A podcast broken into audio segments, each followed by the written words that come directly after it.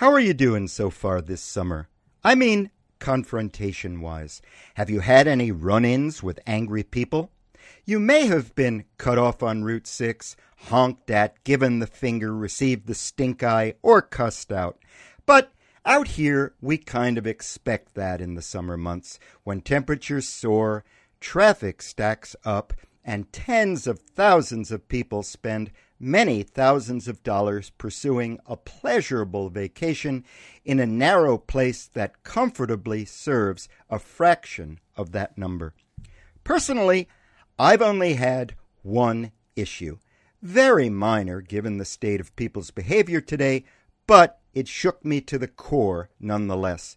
I was in the supermarket on a long line when I spoke to the woman in front of me, asking if she intended to place the items in her cart on the checkout conveyor belt. And I soon realized the resulting altercation was all my fault because, well, I had spoken to her.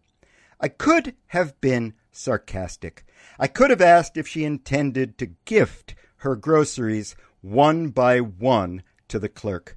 I could have drawn her attention to the plastic checkout divider in front of her with about two empty feet of space behind it.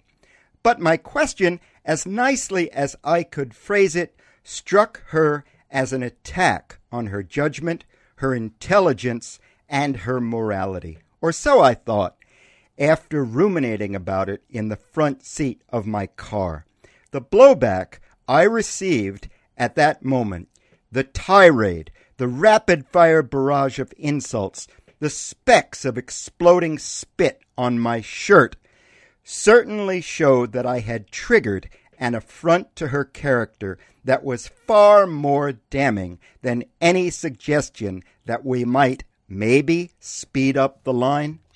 But nothing has happened since, I'm pleased to report, because I've taken measures to prevent any such incidents. I basically turn a blind eye to unfamiliar faces, restrain myself from talking to newcomers, give people a very wide berth on the sidewalks, and in what strikes me as a pitiful strategy for a gregarious grown up man, do as my mother instructed me as a little boy stay away from strangers. I don't know why people are acting so crazy. I don't know why people are flying into rages on airplanes, assaulting flight attendants when their chosen meals are unavailable, or their entertainment systems are out of order.